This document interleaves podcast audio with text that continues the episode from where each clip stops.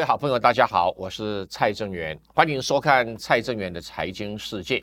我们今天要来跟大家解释几个很有趣的税务的议题，就是房地合一税。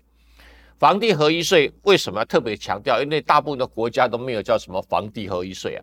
因为我们早年台湾的课税制度呢，是房屋课房屋的，土地课土地的，分开课税。那土地叫课土地增值税。那土地增值税呢，是用公告限值的调降啊，来作为课税的基础，所以这种分开的课税在全世界真的很少见。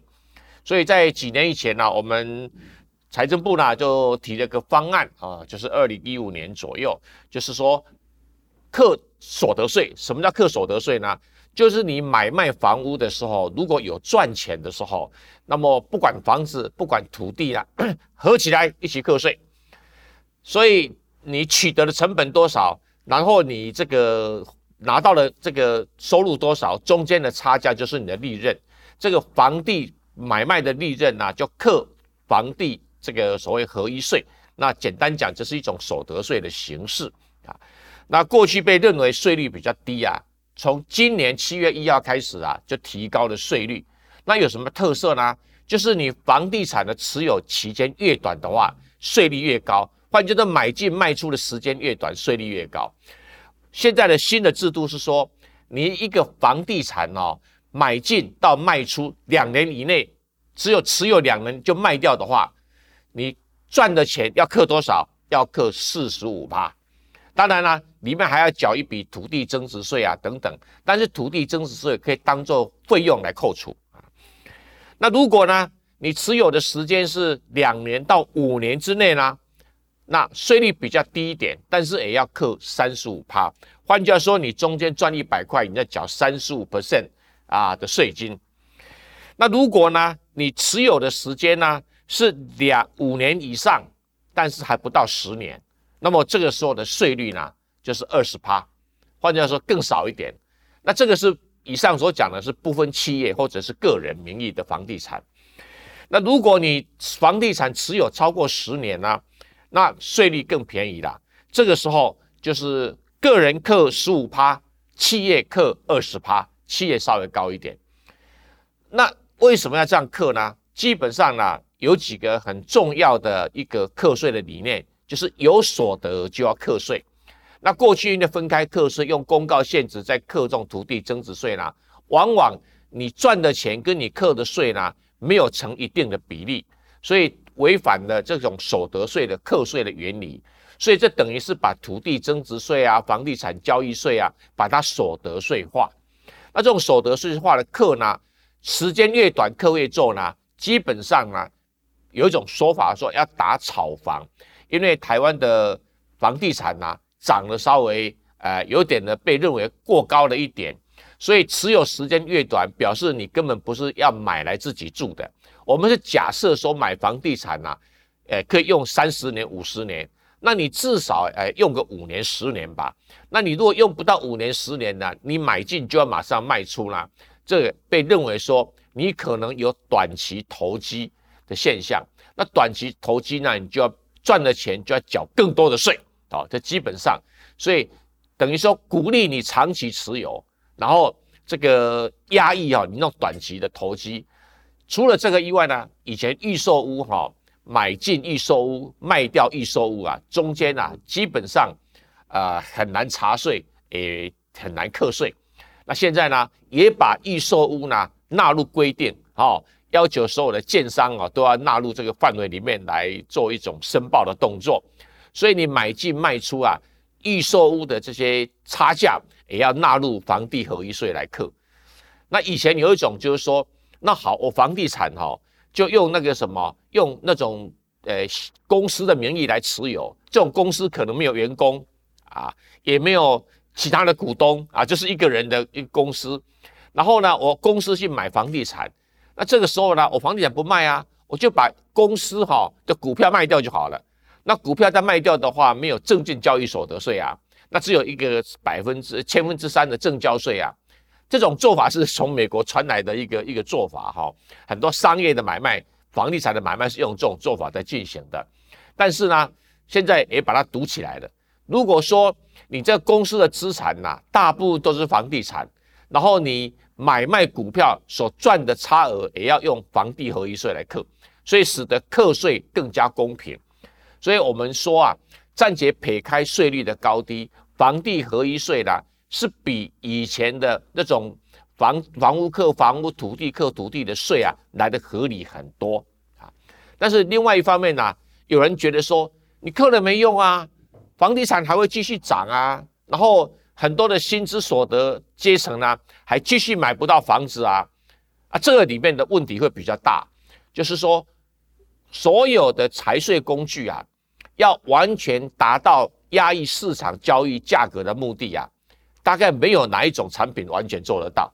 好，不管是啊商品也好啦，股票也好啦，或者是这个房地产也好，它只是一个。补助性的工具，因为台湾房地产的涨跌幅哈是有它的外在原因好，我待会来跟他解释外在原因。我们就首先看一看台湾的房地产呢是一个很特殊的市场，其实也不特殊啊，全世界大概都是这种情形。我们经常讲说，哎呀，在薪资所得哈一个月没多少钱，然后要做几年，你又都还买不到一个厕所。这个说法可能是真的，也可能是假的。为什么要看地点？那首先呢，我们来看看哦，台湾的薪资所得哈，哎，大概是分配状况怎么样子？很多人印象中一直以为说台北市可能是薪资所得最高的地点哦，城市其实不对。全台湾薪资所得第一高的是新竹。我来给大家一个数字哈，以去年为例的话，新竹的。平均所得就是新竹市跟新竹县哈，是每个月四万七千多块。然后呢，苗栗第二名，出你意料之外吧？哈，苗栗的平均所得啊是四万块，将近五百块。然后台北市只排第三名，台北市是四万，哎，不到不到一百块啊。那新北呢是三万九千多，那桃园呢是三万八千多。然后台南呢三万五千多，台中呢三万四千多啊，最低的是哪里啊？哎，高雄啊三万三千多。这当然主要讲都会区了。那如果你把什么花莲、台东、宜兰、云林、彰化算下去，更跟这比起来会更低一点哦。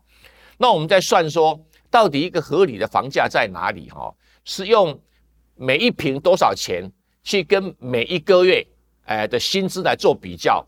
啊，基本上啊，不是用整栋房子的价钱哦，因为整栋房子哈面积有大有小，这样比不公平啊，要以每平的价格来比，所以表示哈，你新竹领薪水四万七，你在新竹买房子，新竹的房子呢，当然不能跟台北市比了，所以它薪资最高，新竹的房子啊，大概是在三十万左右，所以表示说你四万七买到一平三十万的房子，你要花几个月，你这样算就清楚了。然后苗栗啊，薪平均薪水比台北市高，苗栗啊四万多，可是苗栗的房子啊，平均大概都在十万到十五万左右，还是比较好的房子哦。那苗栗如果比较一般的房子，大概只有五六万而已啊。所以你可以看得出说，有些比较中古屋啊，你苗栗的房子啊，你大概每一个月可以买一平啊。所以这个在算的话，变成说苗栗是一个房价最合理的地方。那台北市呢就不一样了。我们来看台北市的一个房价哈，台北市的房价哈，最高的是大安区啊，在去年的话哈，平均单价大概每一平九十三万。如果以薪资所得四万多一点的话，九十三万算一算，大概都要工作二十个月了啊。所以变成说你你二十个月才买得到一瓶，可是，在苗栗的话哈。简单讲，大概就是你每一个月就可以买到半瓶了啊，至少可以买到半瓶。所以这种所谓的房价的区域性的差别哈，严格上来讲，说薪资所得买不起房子的，大概都是台北市或者跟台北市邻近的房子。那如果以离台北市啊以为中心越远的地点呢，就越便宜。不要说别的哈，在高雄啊，你房子要找到所谓五十万的，根本找不到。啊，大概都是在三四十万左右的，甚至一般的房子都十几万而已。那台中呢，可能会比较平均一点啊，当然也有很贵的啦。但是问题，台中大部分的房子还是在二十字头左右哈，呃，在在在浮动而已哈。所以如果有人说台湾的房价哈，这个涨得太凶，严格上来讲啊，应该讲台北市的房子涨得太凶啊。那这里面有几个原因呢？我说台北市的薪资所得比较低，那为什么台北市的房子会特别贵呢？原因很简单，因为买台北市的房子的人都不是用他的薪资所得来买，大部分是用他的股票所得来买。因为台北市的股民最多，那如果股票一涨的话，哈，所以他在股票市场所获得利润来买房子的人呐，大概是居于大多数，所以变成说，在台北市的房价。基本上是被股价抬上来的，哦，你有这种观念就很清楚了。所以股价越高的话，台北市的房价跟着会越高，跟你怎么打房没关系。为什么？好吧，我股票可以摆十年啦，那我房地产为什么不能摆十年呢？哦，这是第一个问题。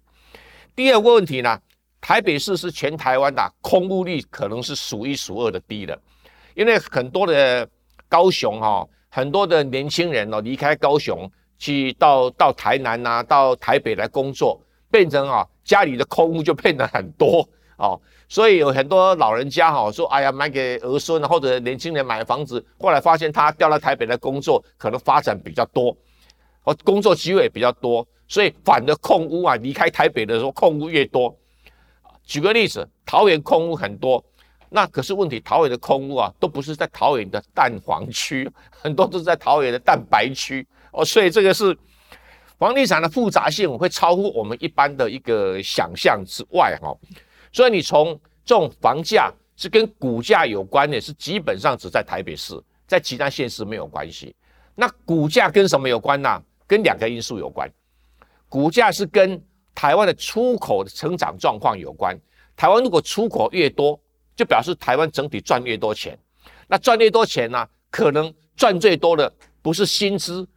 一般来讲是红利啊，或者除非公司啊突然之间哦，到了呃年终的时候发什么四个月、五个月了有了，最近有几个产业啊发到四五个月的年终奖金，那个就是买房子的基金。那也有很多的股票哈分红啊啊分的很多，那个也是买房子的资金来源。所以买房子的资金来源，你要先台北市的买房子为什么会把房地产一直往上推？最重要的原因就是出口多，然后出口的钱赚成变成股票的股利或者股价，然后把这个股票的股价的交易所得跟股利所得变成买房子的资金来源，就是推升最大的动力。那你又问一句话了，那为什么这些人呢不去买其他县市的房子啊？不是没有，买的很少。好，这是一个很特殊的现象。为什么？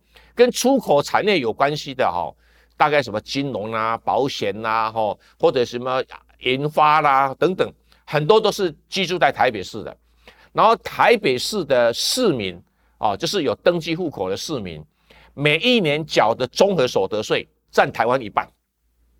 换句话说，大体上啊，除了薪资所得之外，它还有股票股利所得。所以台北市民的薪资所得虽然比不上新竹，也比不上苗栗，但是呢。它加上其他的这薪资所得啦，什么其他零零扣扣的所得加起来的话，它的购物能力就会把房地产台北市房地一直往上推。好，这是一个很重要的原因。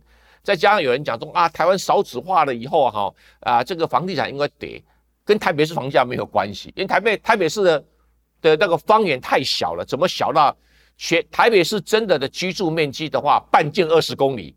半径二十公里，在全世界的都会区里面呢，是不可思议的小。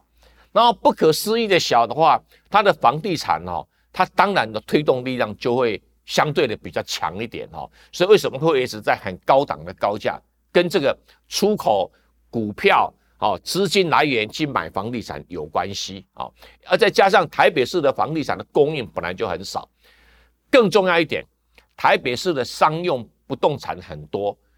换句话说，商店多，再加上商办多啊，再加上很多很多的什么百货公司啊，商店街很多。我举个例子哈，说如果你家的一楼啊，你比如你住二楼，你家的一楼突然间开个 Seven Eleven，一楼价格就涨了，一楼涨了，你二楼会不会跟着涨？就跟着涨了。所以商店化、商业化越越密集的话的地方，它就会自然有这种所谓外来资金让它上涨的动力。所以你可以看到说，有很多县市啊，好，比如说到苗栗啦，或者到云林啦，它的这种超商的密集度远不如台北市，所以超商的密集度就可以算出来说，它的商业化的程度低。那商业使用低的话，那很自然的，房地产呐就动能就会比较小一点。所以住宅还要跟商业房地产去争房子，哎，好，那问题又来了。上面是住家，可是有的是有一些商店哦，他把存货拿到二楼放，或者工作摆在二楼、三楼，啊，像台北市有很多住宅或者很多大楼，你看到说，哎，怎么，呃，一楼是 Seven Eleven，二楼是牙科啊，然后三楼妇产科，或者四楼什么顾问公司，那就会把住宅就往外面挤。为什么？因为商业的租金有时候会比较稳定、比较高嘛，所以。变成是商业的用途挤压住宅的用途，就造成你挤我挤。台北市的住宅供应量更加小，还有台北市的早年盖的老旧房子哦，改建的速度很慢，所以供应不及。在供应短缺的情形底下，虽然有很多的政治人物啊开的支票说：“哎呀，我要盖社会住宅给年轻人啊，等等。”问题需要进入台北市的年轻人呐，量太大了啊，然后。这个是整个国家的问题，就是我们的经济发展几乎集中在以台北市为中心，在往外扩张的这种所谓的都市型的出口经济。除了出口原因以外，第二个原因是美国最近为了解决他自己国内的问题啊，拼命印钞票，拿印美钞，就逼着世界各国货币要升值。可是各世界各国又不敢让自己的货币升值太快。所以不得不跟着美国呢，利息降低，我们的利息降低。那利息降低的话，有一些赚到的闲置资金呢，就不太会怎么样，不太会这个放在银行里面，一定拿去拿股票啦。啊，股票赚到钱了，又拿来怎么样买房地产？那买房地产又找台北市是首选啊。所以这种出口经济的都市型啊，在全世界都会造成这种所谓的集中涨的一个现象啊。所以变成说，政府要处理年轻人购物的方式呢，其实也没有什么别的方法，除了说你打压短期的这种房地产以外，哈，你只能扩大供给。可是我们台湾的政府的扩大的供给，呃，基本上能力是受到天然条件的很多很多的限制啊，因为我们台湾呐多山啊，而且为山林保护，像台北市很多人不晓得哦，台北市为例的话是。全世界绿地面积最高的城市，你说哪有啊？我看不到绿地面积啊。可是你不要忘记哦，士林北投，哦，呃，内湖南港，哈，信义，哈，那个那个什么那个木栅，全部都是绿地，所以它的绿地面积应该占了将近百分之四十五以上，比新加坡的绿地面积还要高。那你就没有啊？新加坡很街道都是绿地，很漂亮。新加坡做的绿地啊，是装潢性的绿地，都是在什么都市马路里面做。但是台北市是天然的绿地，几乎是没有什么太多地方盖房子，所以只要怎么样往细直挤啊，市细直也很狭小，然后往新北市挤啊，新北市本来人口就比台北市多了，所以带动了新北市越靠近台北市的房子涨得越凶。所以为什么说，呃，中永和啊、板桥啊、新庄啊，会涨得比什么士林、莺歌啊还来快，也是类似的一个原因哈。所以如果在美元呐，这这个贬值或者低利率的环境没有改变，台币啊也没有办法高利率，没有办法高利率的话，助长这些资金呢，啊，就会往这个股票跟房地产走。那同样的，台湾只要出口一直旺盛。那因为出口旺盛，你不能叫出口不旺盛啊！哦，出口一直很旺盛的时候，那就会有闲置的资金，那也会滞留在台北市。那问题是如何把它导引到其他县市，又有很多客观条件的困难。当然，因为高铁的建设啦等等，有部分的往桃园呐，但是资资金量跟速度基本上还是相当的有限。那有人提到说要扣囤房税。诶，这个有学术上的争论啊。第一个就效果来讲，全世界课征囤房税成功的案子到目前都还没有看到，这是比较麻烦的一个问题啊。那因为刚才我讲过了，房地产呢有工业用地、有厂办、有商办哈，有住家，然后有商店等等。在台湾呢，你要去区隔哪个是住家哈，哪个是这个商业用途啊，还真的有点的困难。好，那第二个哈，你要囤房税哈，呃，是是有点的空屋税的性质。那空屋税你要课的话，很可能受伤的是高雄啊，因为高雄的空屋率要还不比台北市差。反正你要打了台北市不太容易打得到，哦，因为空屋率最低就是台北市啊，啊，所以这种情形就是高房价的地方它空屋率不高，低房价的地方它空屋率搞不好反而高哦，所以这复杂性会超乎很多很多的一个概念的。所以用空屋税、囤房税啊，就说你你超过几栋了以后啊，就要加重房屋税的课，这这是不是所得税、持有税，在实施上会有很多很多的。